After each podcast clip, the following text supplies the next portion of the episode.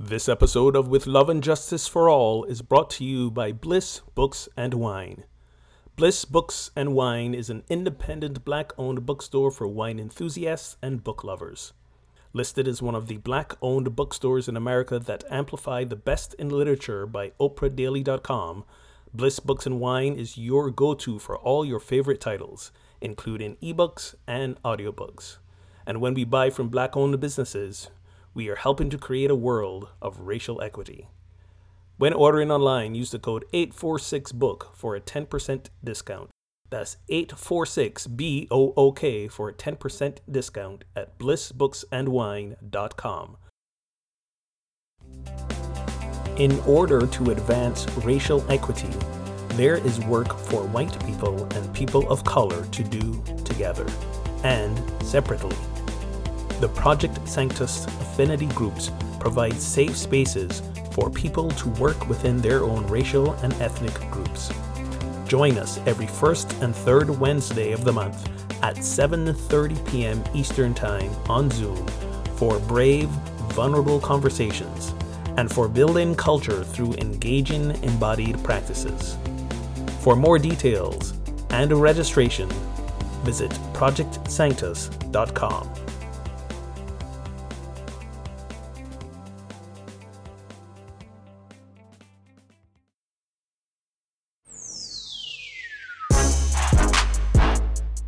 exploring the healing and culture building practices of embodied anti racism. This is With Love and Justice for All with Reverend Ogun Holder and Reverend Kelly Isola.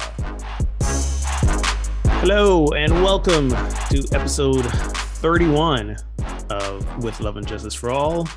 I'm Reverend Ogun Holder here with my partner in crime and in consciousness, Reverend Kelly. And today we're going to be talking about intersectionality and white feminism. I probably won't have a lot to say, but that's that's why Kelly's here. Is that okay with uh, you?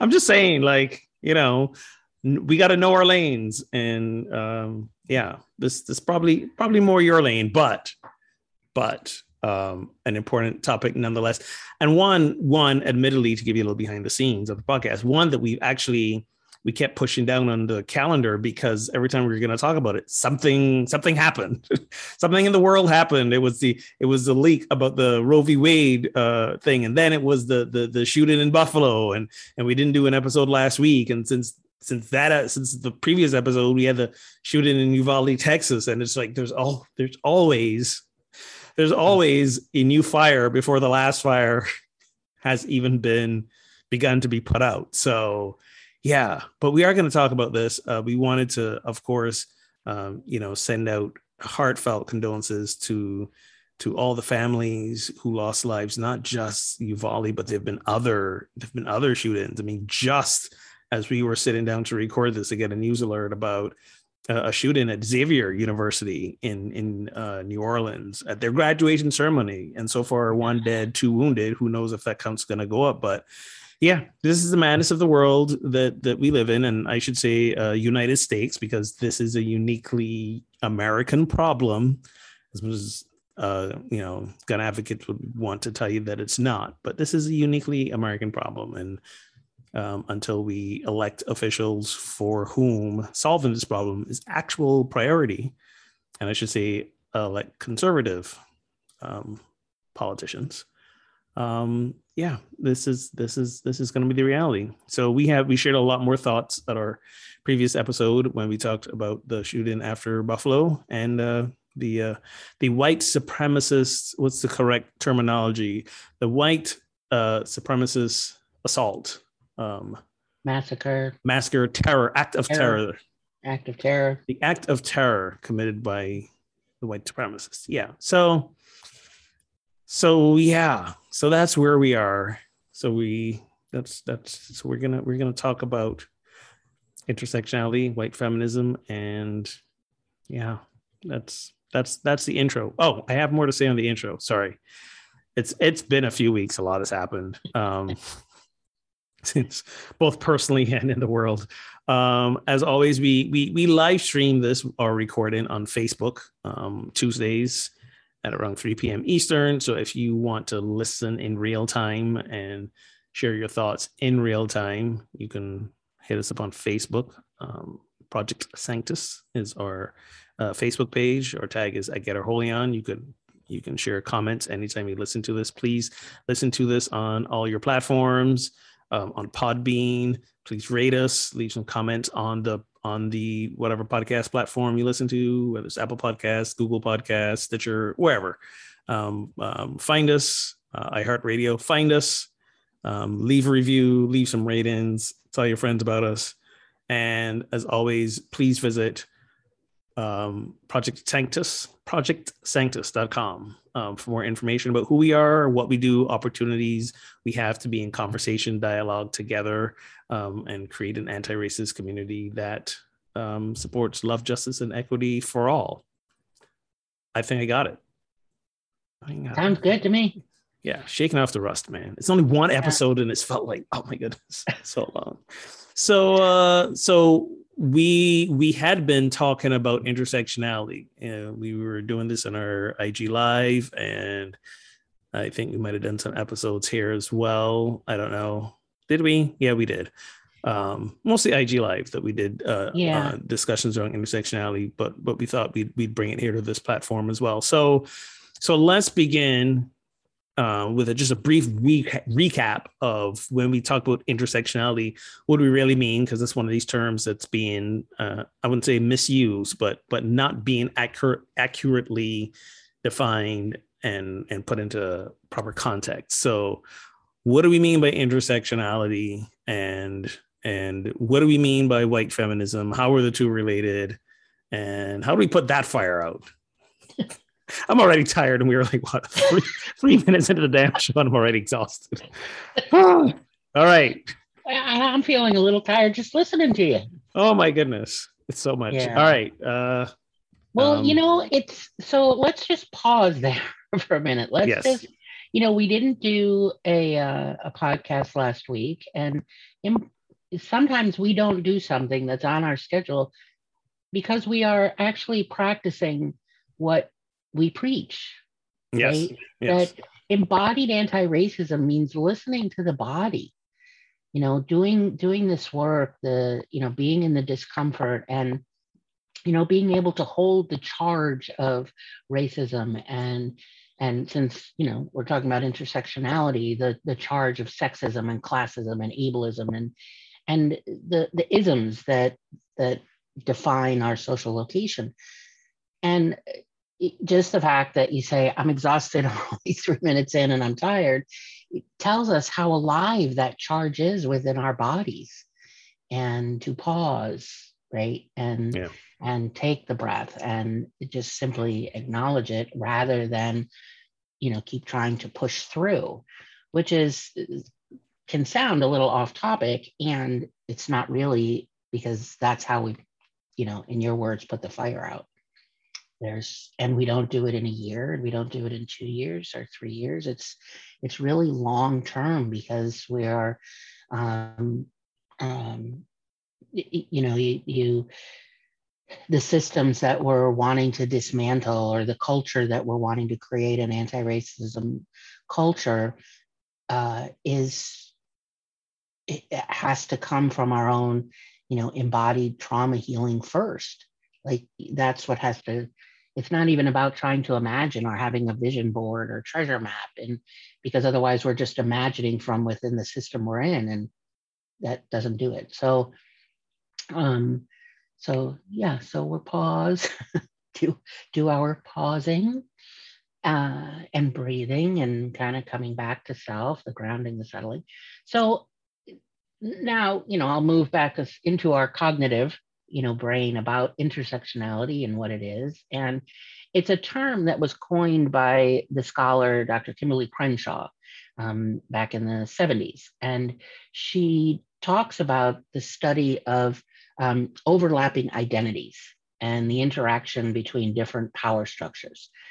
Because we don't you know it doesn't racism doesn't live in a vacuum.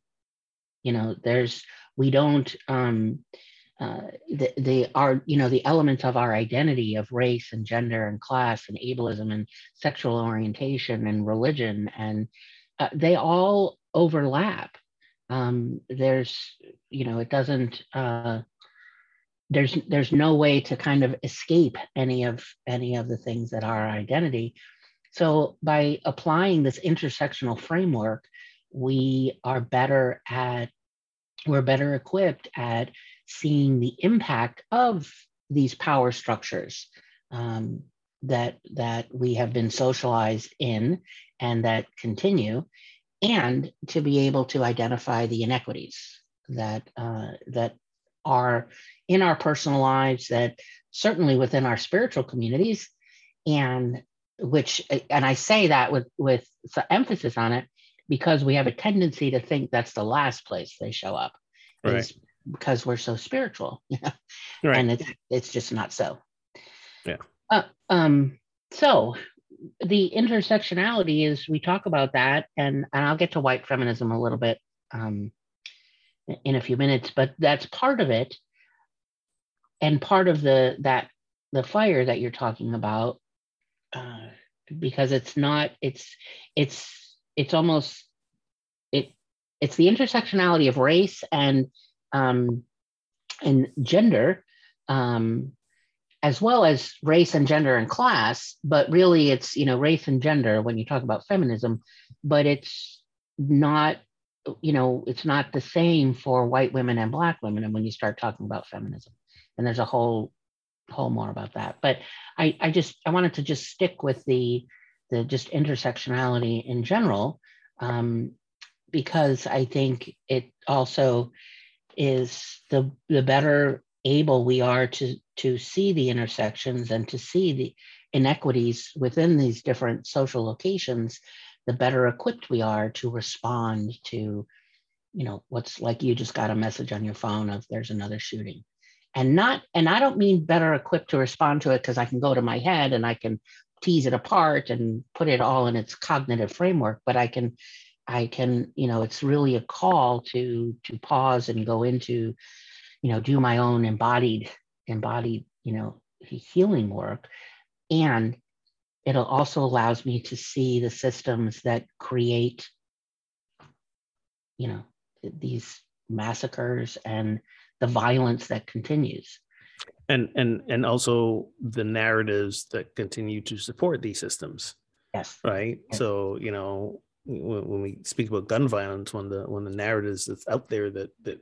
people keep, uh, some people keep believing is, uh, you know, guns make us safe, uh, or the only thing that stops a bad guy with a gun is a good guy with a gun, and we saw that was not the case in Texas, at all. Um, you know, so so these these these narratives that continue to to perpetuate um, the systemic injustices um, or what we have to be more aware to uh, aware of and how much we've internalized them and subconsciously believe them right? So how many of us for example of own a gun believe in that it's for protection? Totally ignoring the statistic that says if you own a gun if there's a gun in your home that gun is most likely to cause the death of a loved one because yeah. you somebody may find it, a child may find it. Uh, you may accidentally in the middle of the night be scared and shoot someone who happens to be a family member. And then most tragically of all suicides. Um, that's most of the suicides in the US are with guns that uh, somebody somebody gets or finds in the home. So so yes, uh, guns do not protect you, and you are not safer with them. And there's so much research, evidence to bear that out. Yet we still believe the narrative that if we have a gun, we are either safer or more protected against violence. And that is just statistically not true. Well, there's more guns than there are people in the US. So yes. Yes, yes, they like are. A, a no-brainer around that. Yes, they are. So when we speak of um, like intersectionality and or white feminism, um, what what would you say are some of the narratives that continue to perpetuate that and, and you mentioned one earlier around um, when we say feminism we make the assumption that we're talking about all women being equal beneficiaries. Yeah. So the uh, um, i mean one way to to look at the like intersectionality of of race and gender is you can and and i i will get to the white feminism piece i swear. I promise. Uh, is that um, just look at the wage gap right? So the the the you know men still make more than women and white women make more than black women. Yes. So there's an there's an example that um, that goes with the white feminism but just a the idea of uh, the intersectionality of race and gender race and class right? Race and gender and class uh, that all intersect um, and and knowing how these elements intersect it, it helps us with the context of of lived experiences. And for me i think it's the when i the more i have an understanding of someone's lived experience the more expanded my view is the greater capacity i have to supporting dismantling of a system. Um, but when i don't have any context at all and whatever it is i was told that must be so you know i have this very narrow view um, and so I, I come, it's called individualism and it's my lived experience. So if it's true for me, it must be true for you. Has to be. right. Um, but with, you know, understanding intersectionality and how, you know, um, you know, elements of our, of our identities overlap, um, allows me to say, you know, if I'm sitting in a in a room that's largely filled with white people and there are some people of color but i i'm there for say a workshop or a music event or something and i come away thinking wow that was really great. What a lot of fun and it just felt so relaxing and and so i assume the same as every for everybody and and i don't know and if it's the kind of event and this is where this is where i've noticed for me is i'm at an event and i'll stick with the music one. And there's there's policemen around at certain entrances that are there for quote unquote safety. And yet so for me as a white body i'm you know i leave and i'm like wow that was great. And i hardly even notice the the police. And i just have this sense of it was peaceful. I enjoyed the music and everybody was everybody had just a great time. And yet i i'm assuming that everybody you know had the same experience i did without and maybe they did but but it's the assumption part where i get into trouble because i don't know that bodies of culture sitting there with police around because we know um, that uh, the violence perpetrated on bodies of color is far outweighs the violence on white bodies. So i don't know if i'm a person of color at this music thing i might be enjoying the music but i'm gonna i may potentially be more charged because there's police around but I didn't, I didn't, I didn't know you were at that Garth Brooks concert with me seven years ago. You didn't, let, you didn't let me know you were going. But but it's like you were there. Musical event. I'm surrounded by white people and police. Everybody seems to be having a good time. I mean, yeah, it's like yeah. I mean, I, I, you know, I, I can't speak for a black lived experience, obviously, and I don't want to. I just, I have to think of these things. Um, yeah. And as a white body, what am I assuming um, by and, not knowing? and those of you listening, I know the first question's on your mind. Why were you at a Garth Brooks concert? Right. I give I, I, I, give my late wife credit for that. She was she was uh uh as as as as she was going through her her phase of of basically dying from cancer and was checking things off her bucket list. Uh, attending the Garth Brooks concert was one of those things. And yeah, I was there, and I got to tell you, I imagined going in there to have to be at an event, standing next to her, knowing that we probably just have a few weeks or months left. I thought that would be the most uncomfortable thing at the Garth Brooks concert. Mm-mm. I can la- I can laugh at it now, but that was yeah. yeah. yeah, that was that was not that was not the most uncomfortable thing at all. Well, and that's the that's what happens when uh, you know uh, when we don't pay attention, right? Uh, and that's why it becomes so um, so important to understand the context. Uh, so intersectionality is, you know, I said it's it's race and gender, it's race and class. I mean, race and class is this is race, gender, and class is very much being played out with the, you know, Roe versus Wade. Mm, yeah, yeah. Well, also also with with these bizarre uh, conservative responses to to school shootings. Yes. Right. The one of the one of the underlying things is well, you know, if you want to have an abortion, you can just go to another state and get one. Or you're, you know, if you feel your kid's unsafe in a public school, just put them in a private school. Right. And and yeah, no, that's that's that's not access that everybody has. More specifically, those are who are economically disadvantaged, for which they are more bodies of culture, um, black folk, brown folk, and that's again by design right, right? they just they isn't they don't just happen to be more black and more uh, black and brown poor folk. That's by design. Not not having access to resources that uh, that white bodies do.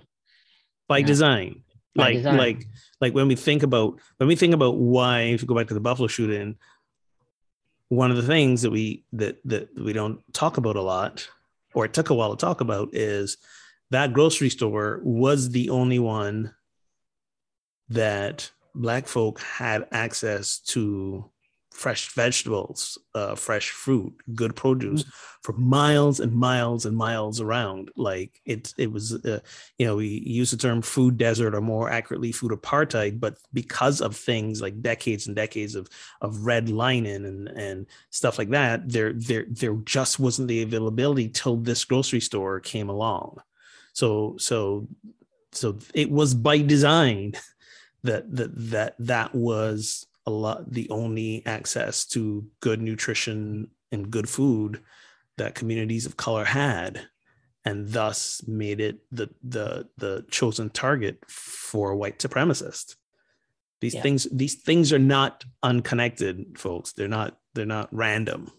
There's nothing random about any of these things.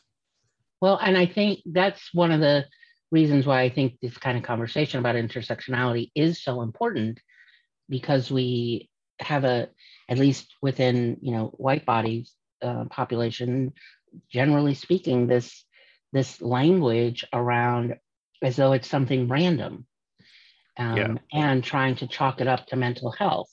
Yeah. You know, or mental illness. Uh, and and the one thing i want to say to folks who go to the mental health mental illness argument is that then how do you explain all the other countries that have people with mental health issues that are not having mass shootings. And the difference is the guns, right? Every country you go to, there will always be people who are struggling with mental health um, and and and not getting the help that they need. And again, who likely are the people not getting the help that they need? Right. So we go we go back to that because again, the resources aren't available to everyone. So yeah, again, none of this none of this disconnected because we look at Texas and and you say, oh well, you know that wasn't that wasn't race motivated because it wasn't a white person that did all the shooting, sure, and and this was also a state that's year after year after year slash funding uh, towards uh, mental health availability. Yes. Year after year. So so so the fact that they're going to roll out now and talk about how much they want to put towards this and support this, and it's very sad that that these uh, you know resources weren't available. Well, why weren't they available? you know. Yeah. So yeah, there's there's there's that. None of these things are random, and we got to stop saying that they are, because as, as long as we keep when we talk about narratives that perpetuate systems of violence and oppression as that's one of them that this is random. Because if we keep saying it's random then we will also keep saying there's nothing we can do about it. And that's that's further from the truth. They're not random. There is something we can do about it. Right. And the the more that um you know when we talk about it's saying with the guns when you talk about banning guns or removing guns recognizing that that's not going to gain any headway until you tackle the powers that profit you know uh, right. financially from white bodies being afraid of blackness right? And um so and, and and to be fair black bodies being afraid of the white bodies being afraid yes, of blackness. Yes and and of of course it's um it becomes this you know how guns become available.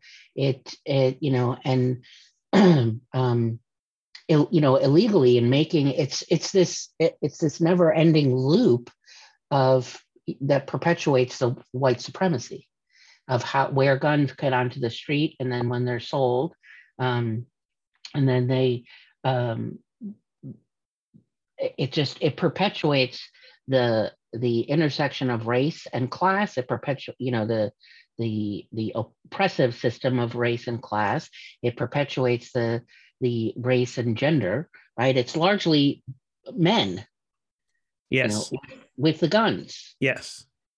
Um, yes. Yes yes it is. So now now we're looking at how the how uh patriarchy and misogyny also support that right? We have a whole we have a whole incel movement that's based on on on the on the disturbing narrative that women are the problem for men who are lonely or um and yeah.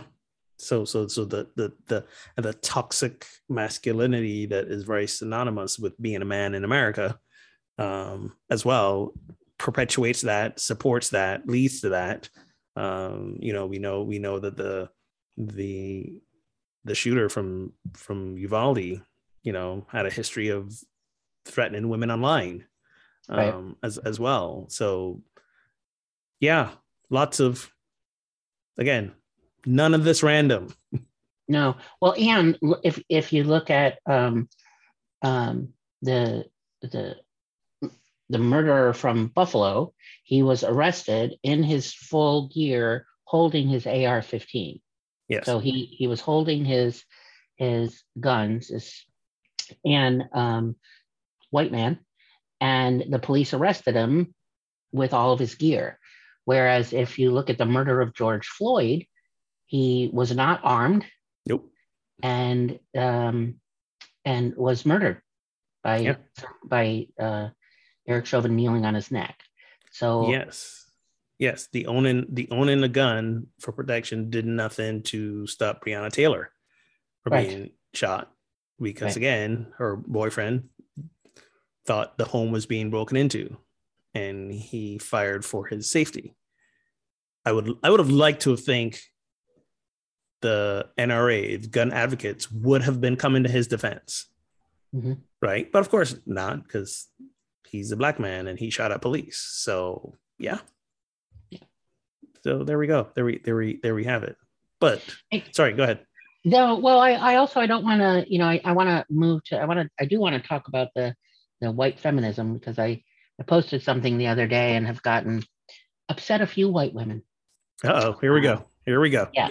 So, but I but I also want to make sure because one of the places that because we all, you and I are able-bodied, you know, I yeah. I, I don't want to. I also want to make sure that we um when we talk about intersectionality not to leave out the, ableism and yeah. and how uh how um how race and ableism you know th- those two um, elements of of our identity overlap and really can you know if i'm if i'm white and differently abled my access to be included in the world is much greatly expanded than um, if I'm a brown or black body and differently abled. And that comes back to you know your point about it's not random it's all connected comes back to the services that are available right? The the the how many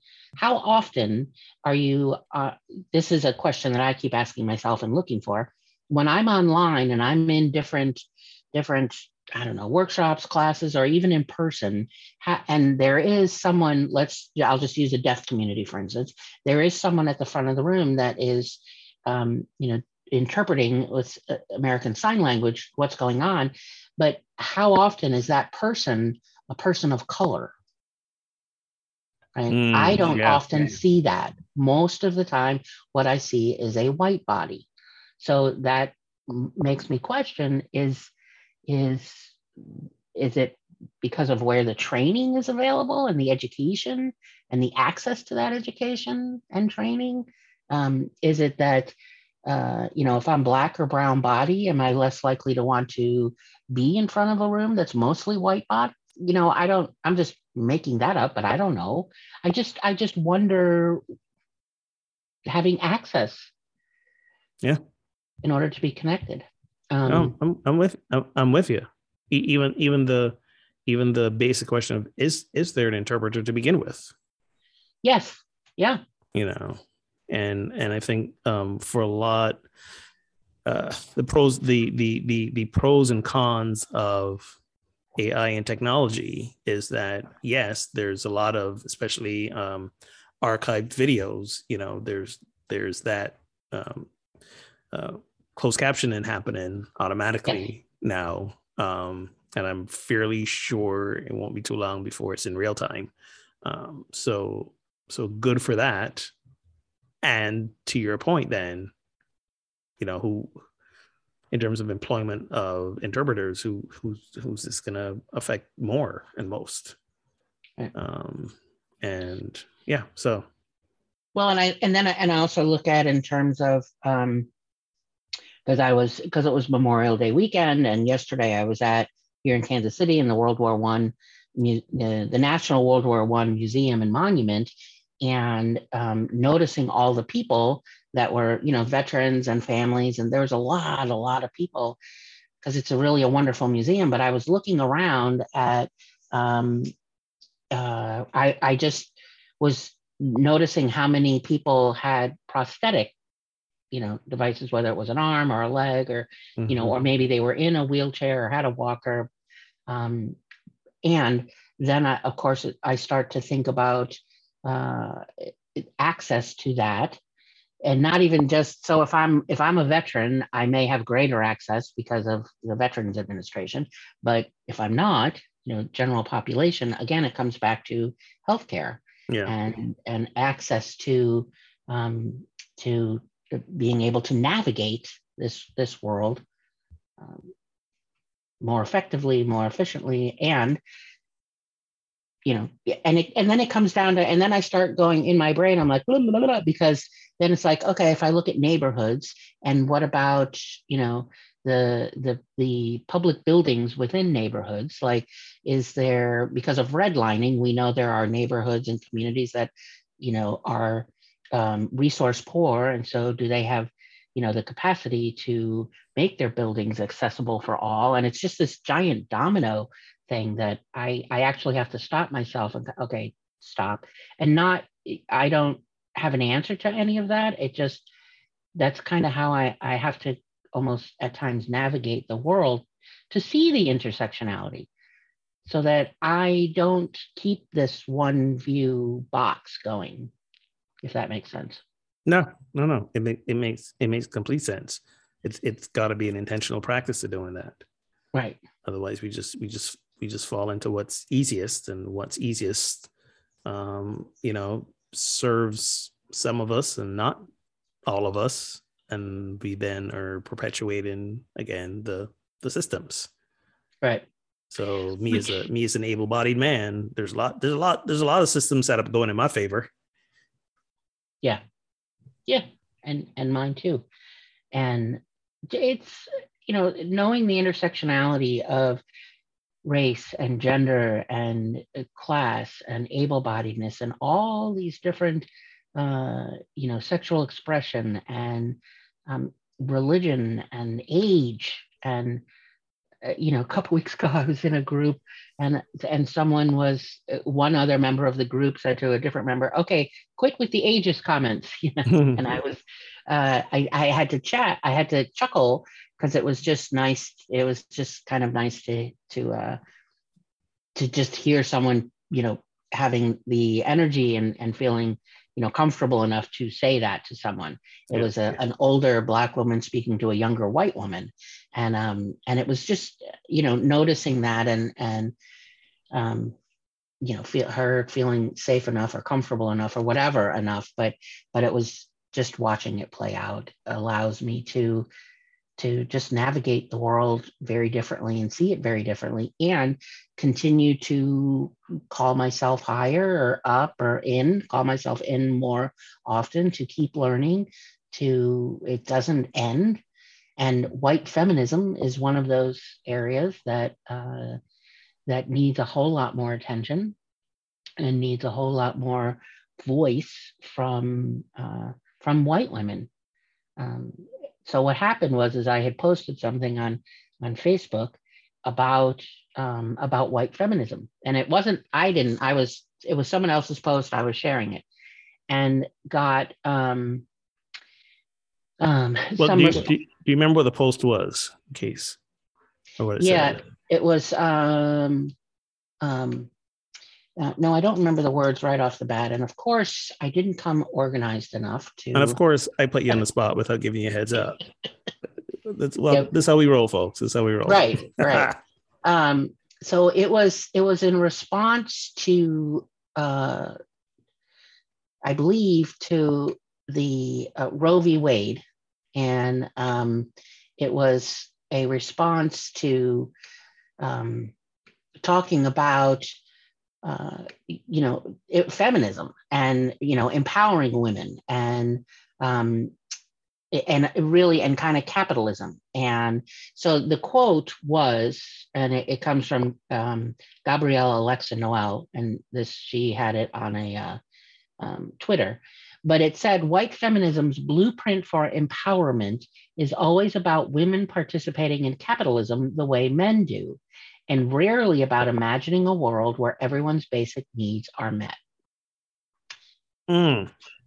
Yeah. You want me to say that again? Yeah, yeah. Hit us with that again. That, that, there was a lot in there. Yes, yes. Hit us with that again. White, white feminism's blueprint for empowerment is always about women participating in capitalism the way men do and rarely about imagining a world where everyone's basic needs are met. Mm. Gotcha. Gotcha. Gotcha. Gotcha. So yeah, it's about let's let's let's try to be like the men instead of going, huh? How do we how do we how do we create a whole new paradigm? Yes. Yes. Okay. So yeah, I, I, yeah, I can see that. Yeah. I posted it and got some, you know, a couple of uh um you know, responses that were uh, one woman said it was incredibly offensive and divisive to talk about white feminism, and someone else, a colleague, um, divisive. Have they met you? Come on. I know. Sorry. well, you know, the irony of that, remind me to come back to the divisive things. I don't want to lose the thought I'm on right now. And it's highly likely I can. It, it, so one of my colleagues commented and, and was, you can't put all white feminists into such a neat and compact box. I'm like, okay, well, I didn't. Um, and just because Google says it's a thing, it doesn't mean that it is. I'm like, well, uh, true. And that's not what I said. um, right. Although, although I will say, my mistake was that someone someone else posted something and said how offensive that was and divisive and blah blah. And I had said uh, no, they had said white feminism question mark question mark question mark, and I said yes, it's a thing. Google it, which was my first mistake because I didn't take well, I mean, really, I mean, part of me is laughing about that and part of me is serious because I really, you know, to add more to, you know, sure. here's where this comes from. There's a long history of um of talking about white it's not a new thing. It's not some newfangled phrase. It's not a trend. It's a real thing. So when my colleague says you know just because google says it doesn't make it so that's correct. And I'm not saying Google says is making it so. Um, so what white feminism is, and this is where, um, you know, the and as soon as someone's defensive and and you know, especially white bodies get defensive and push back, that's how you kind of know there's for me that's how i know and how my practice has been okay i'm getting defensive therein lies the direction of my work um because because this is a, a woman um, this is a, a black woman who's making this this statement. I need to pay attention. Yeah. It's it's black women largely that have defined white feminism. And there's a reason for that. The, the one of the easiest places to to to see white feminism is just just in the example how many women over the decades uh, when they talk about women's rights and the suffrage movement and the that they forget that when they say when women got the vote you mean when white women got the vote. Yep. Because there's two very different lived experiences. And and yes you're you're you're correct. White women got the vote black women didn't till later.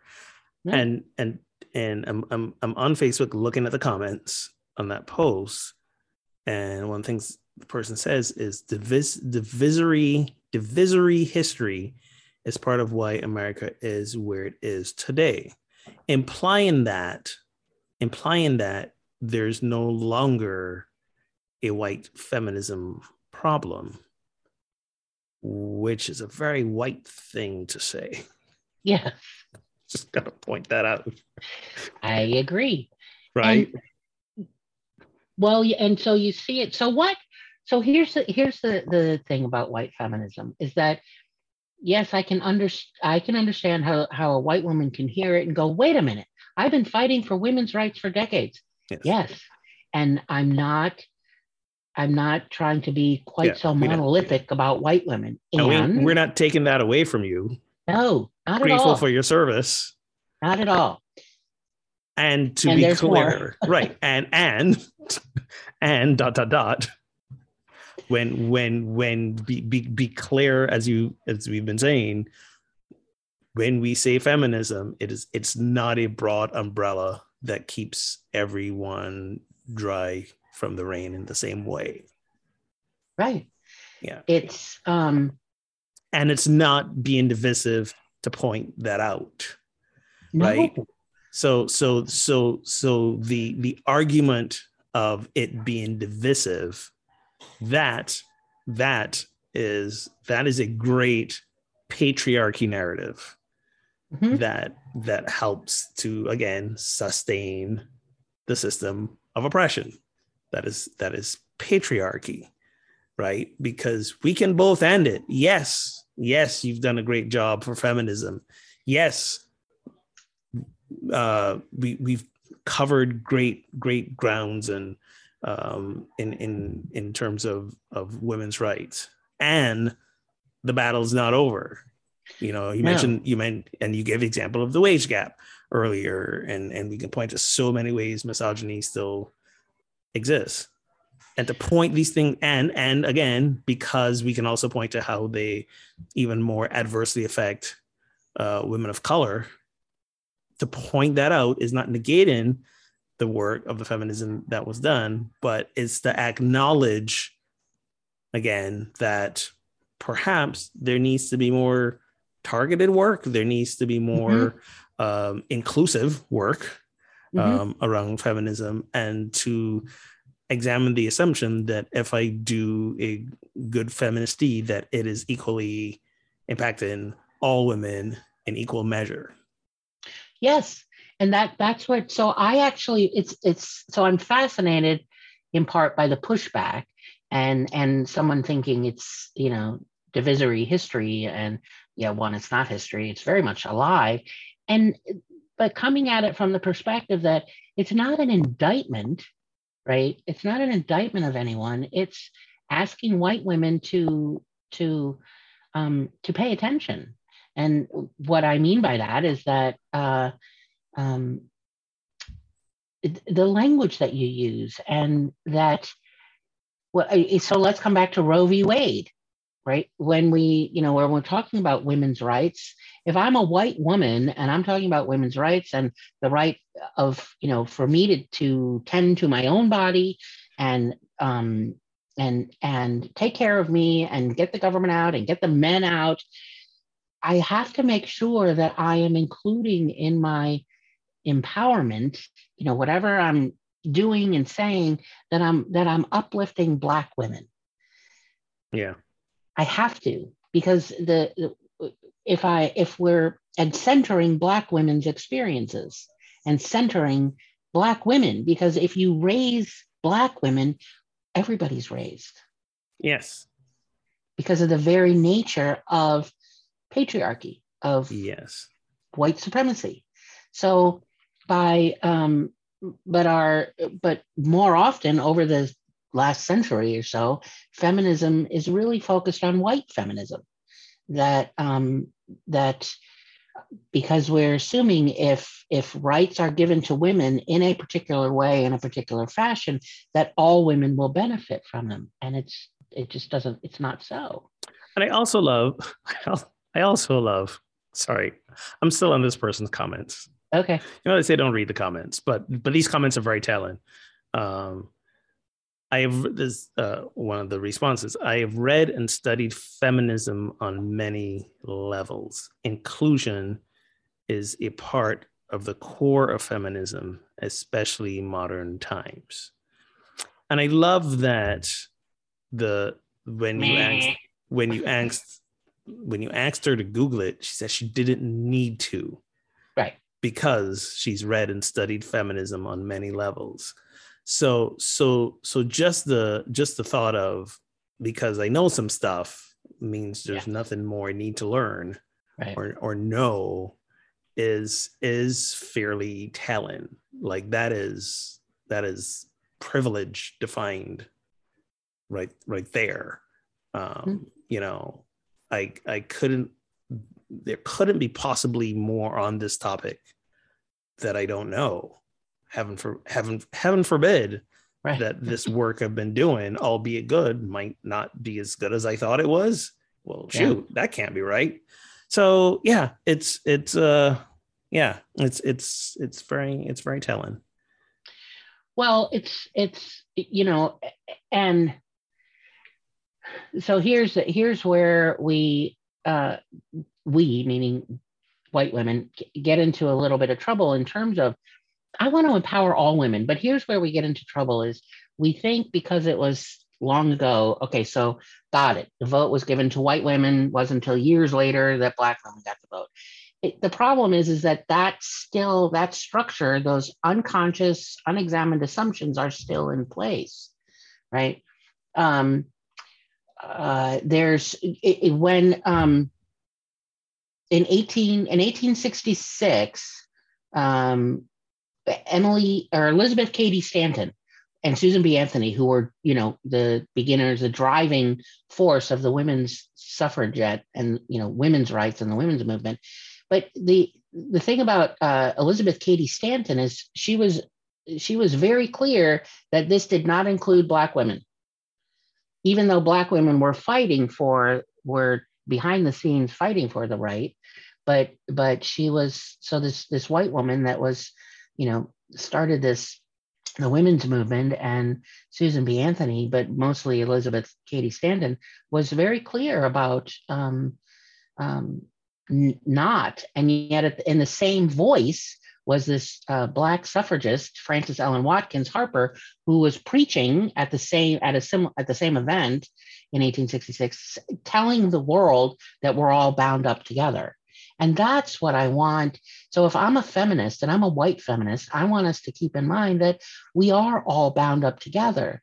So where keep fighting for women's rights. Yeah. Please, yeah. please keep fighting and start centering black women because there's, you know, we want rights for all women and yet they are not those rights are not equally distributed and if roe v wade is overturned the access to healthcare is not equally distributed right even it's, even even with abortion still being legal now, access isn't equally distributed. Correct. It's only going to get worse if Well, the overturn and- happens. Yes, and and because of um, you know lack because of redlining and lack of healthcare and and patriarchy and white supremacy world that we're in, it's the the decentering the whiteness that it's that that some of the the it's not a zero sum game, right? Right. like like you know from heather mcghee's book that when we raise everybody when we raise a particular group of people everybody is raised when we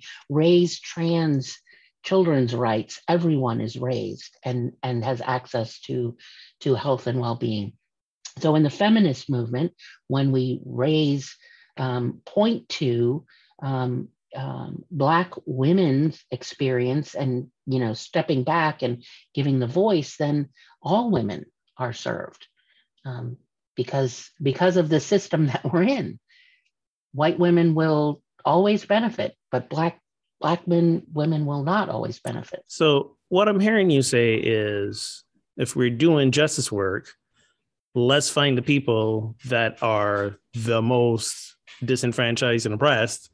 Because Yes. we help them out, we by default automatically helped everybody out who's above them yes on the on the hierarchy of oppression. Yes. All right, we fixed it. We fixed everything. I'm Sorry, i know it's my is my cynicism coming out a little bit. It's my cynicism showing. Uh, so um yeah that's that's i find the term I, I understand why someone would get triggered by the term and yet what i have found i actually find it very empowering because it's like oh okay got it. Here's got my blinders on. Yeah. and and um yeah. It also is the the other thing about feminism is so this is the intersection of you know race and gender is about feminism is that it, it we can very much have a tendency to do that universalism thing so like the garth brooks concert you know oh well i'm i'm benefiting from this and so every woman is Mm, Yeah. not necessarily No, not nec- not necessarily at all. So so so um what what could we invite people to do? And We've been kind of like, you know, dropping hints here and there, but but more more more succinctly. Well, there's an enormous amount of education. Um, that You mean so- we might actually have to go Google something? yes. Sorry, I'm done now. That's that's it. I'm I- done. That's, that was the last one. I'm done. I'm I- done. I'm done. I'm just Well, being I- I'm just being rude at this point. I'm done. That's okay. That's a. Uh, it's well the so the so so first I would say, if you are you know if if the the idea of it and the conversation of it um, is you know annoying to you or you find it offensive or stop trying to make everybody the same you know any kind of resistance to it or denial of it is really an invitation to do some self work do some self awareness and uh, and so i that's the first place i would ask people like why are you pushing so hard against Yeah. something and how can i why is it divisive when i happen to think as it's an invitation to be inclusive? Yeah. so um, that's so that's one thing. Two is there are um, a whole lot of resources that that um, um, you know people to read uh, things to let's say um, i mean read anything. Angela davis bell hooks um, um, you know the um, the woman that actually just recently wrote the book called white feminism there's a book it's called white feminism and her first name is koa k-o-a i can't remember her last name uh, it, so read about the um, we've talked about this before the Combahee River Collective, which is was a group of back in 1974, a group of black feminists who came together to, you know, for Yeah. women's rights. Um, Um, White feminism was written by Koa Beck. thank you. I googled it. that. Okay, I said I was done before. Sorry. Just, You found it by googling it. I found it by googling it. How about that? So hey, guess what? It's a real thing. It is. Oh, it's a real thing, but somebody wrote a book about it. I'm sorry. I'm I'm in space today. I'm Does it? All I'm, Well- all I'm, all I'm doing is continuing to alienate people as opposed. Well, it'll probably prompt some more mail for us to respond to. But but the Combahee River Collective statement, and you can Google that C O M B A H E E River Mhm. Collective is are Black feminists who ca- came together for you know in a coalition, you know, for progressive organizations and progressive movements. The other thing, Uh, so and not just- learn about that. and not just black men, black queer women. Yes, yes. That's that. I mean, We haven't even talked about Yeah, talking about intersectionality. They they Yes. were black queer women. Yes. Yeah. So another thing that that when you ask what can you do is look at the progressive organizations that you follow, you belong to, you've contributed to, you're involved with, and look at the um, look at the structure, right? Look at who's present. Look at who's the voices up front. Um, look at who yeah like look look at who's kind of driving the boat and like look around. Is there do you notice a bisexual cisgender woman? Do you see you know transgender woman an immigrant woman uh you know a visibly disabled woman a you know uh, you know look at who's present and and who's not present like who belongs but Yeah. isn't here. Look at the Facebook groups that you follow. Look at the the ones you're part of, right? Just go look at your friends. Pull up your friends list and see, you know, what that how that looks. The you know the um one of the the Oh, and names- and and don't don't make it awkward by going to go try find some people and say, "Hey, I want to be your friend," Right. because right. I need more black friends. Will you Yeah. please accept my Yeah. friend request? No, that's not what I'm saying. I'm saying look at at look at the water you're swimming in. yeah, yeah, and and and realize again, it's not by random. It's not random that you're you're if you don't have a diverse friend body, that's not random. No, not at all. One of the organizations on Facebook that gets a lot of uh, pushback around this, the white feminism, is Pantsuit Nation. Mm, And most of us are familiar with, you know, most women are familiar with Pantsuit Nation. Um, and uh, but it's, you know, if you go through and you just kind of look, it's it's being willing to to just step back and and view it a, um, a Yeah, little yeah. more with a, a expanding your view a little bit, which requires as soon as you find yourself annoyed and triggered and arg, you know, doing the embodied work, uh, noticing that I don't want to pay attention to my power and privilege. You know, I'm as a white body, I'm less likely to see my own whiteness and and the one who really needs to see it the most. And I how I do that is have others in my life to help Yeah. me, even though This they is- annoy the crap out of me. this is this is this is why I keep myself surrounded by really smart women because they don't they don't hesitate to let me know when I am perpetuating the sexism and the misogyny and the patriarchy because I I I think I've come so far and there's so much further for me to go. And and like that person responded on your on on your Facebook comment I am not making the assumption that because I'm here sitting on this podcast with you saying the things that I'm saying and the things that I know that there's still not so much of that embedded in me. And being surrounded by other men isn't gonna get to it. Um, we, we had a we had a great moment a few days ago. Uh, i went out with um, it was my sister my my daughter um, another another uh, great woman friend that I met a few weeks ago, and one of my longtime friends from childhood here in Barbados. And we were all, you know, we went out for some drinks, for some food. We were all sitting around talking, and it became very clear that as much work as my friend has done, my male friend, in his own personal evolution, the the the the just water of patriarchy was just spewing out of him and these women were just like working on him Mm. you know and he was sort of like looking to me for help and i was like nah you on you on you're on your own, and not because I'm scared of these women. No, is because they're they're right about this.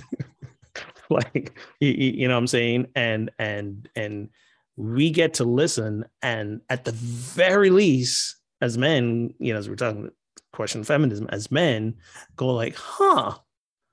Am I even willing to listen and question how, not if, how I'm perpetuating the system of patriarchy. Because one of one of the things he was saying is that you know it's it's it's be, because of their sexuality and and women have the power to upend the system of patriarchy. And I was like, dude, no, don't no, that's not that's not how this works. Don't say that out loud. No, it's it, it's us. We're we men are the problem. We've got to do the work. Like, yeah, you know, uh, and and uh, I don't, uh, uh, but I don't think he came around on that in in any tremendous way. No, he did actually later, uh, you know, send send me a text and go, you know, that that that discussion gave me a lot to think about, and, mm. and that's good. That's a good thing because that's that's sort of where it starts with that with that self reflection. But you got to hear, you got to hear from others, which means you can't keep yourself in an echo chamber.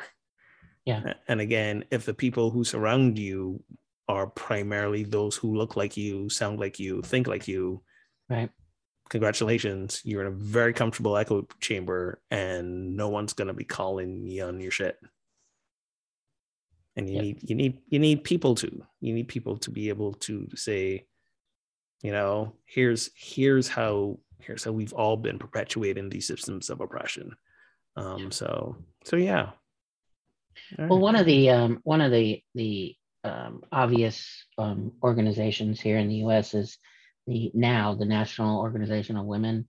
Um, mm-hmm. You know, it it really focused its efforts on um, increasing women's corporate and political reach. Um, they really did not, and I don't see that anything's changed in other similar organizations, but they didn't they didn't reach out to marginalized women, low income women. Mm um, they did not reach, they really didn't reach across the, um, the bridges. And so um, by leaving out marginalized women, by leaving out um, disenfranchised, by, you know, leaving out um, uh, women of color, women of color just started creating their own alternatives. Yeah.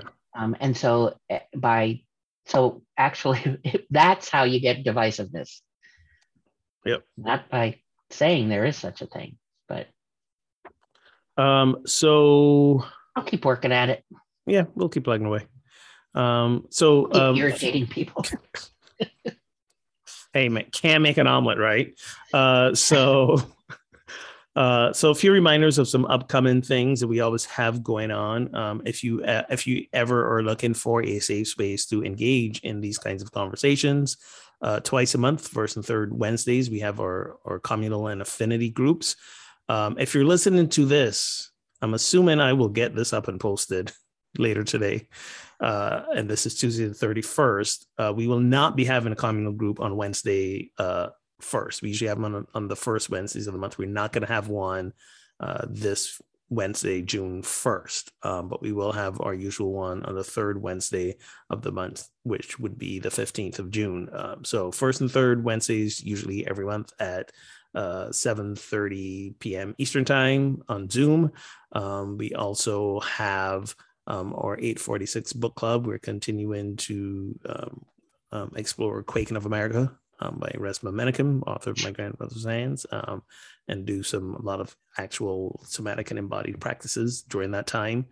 And then, if you want another opportunity to practice mindful, embodied anti-racist work um, for just like 20 minutes, um, Thursday mornings at 10 a.m. Eastern Time, uh, we're on Facebook. Um, facilitating leading a practice you can watch us live. You can watch the recording of the video at any point in time, and then afterwards on Zoom, if in real time, um, we open up the space for some uh, discussions.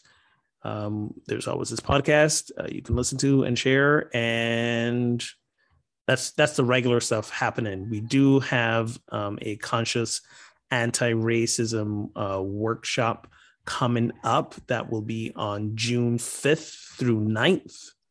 So that's next week. Oh my God, that's next week. Next It week. is. It's Sunday, this coming Sunday night. Sunday night, June. Where does the time go? Conscious anti-racism. Uh, this will be done uh, as part of Unity of Gaithersburg uh, Spiritual Education and Enrichment uh, Week of activities. So head over to unityofgaithersburg.org um, and you'll find some links to register there. So that's Conscious Anti-Racism Workshop, uh, June 5 through 9, 7 to 9 p.m. Eastern.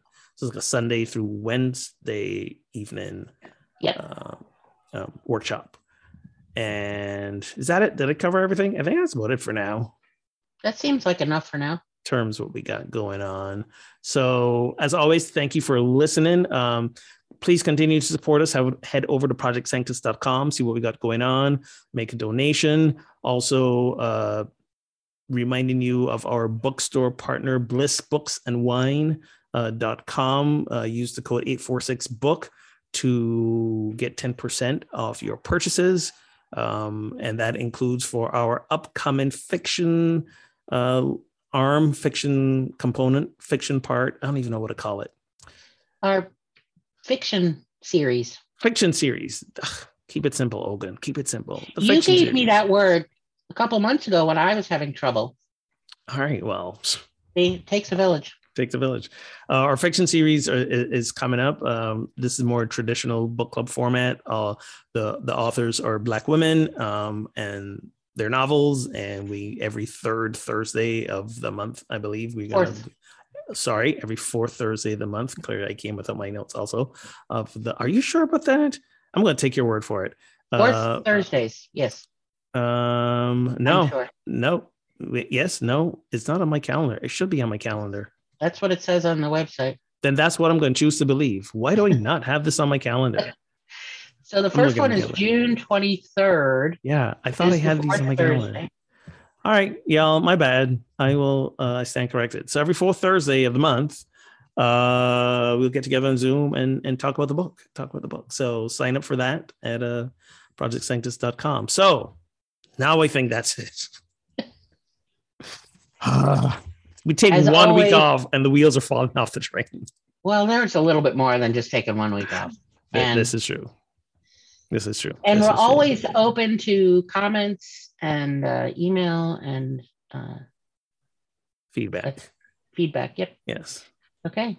Um, so thank you all very much. Uh, thank you for being on this journey of creating a world of love, justice, and equity for all. We love you, and uh, we'll see you next week.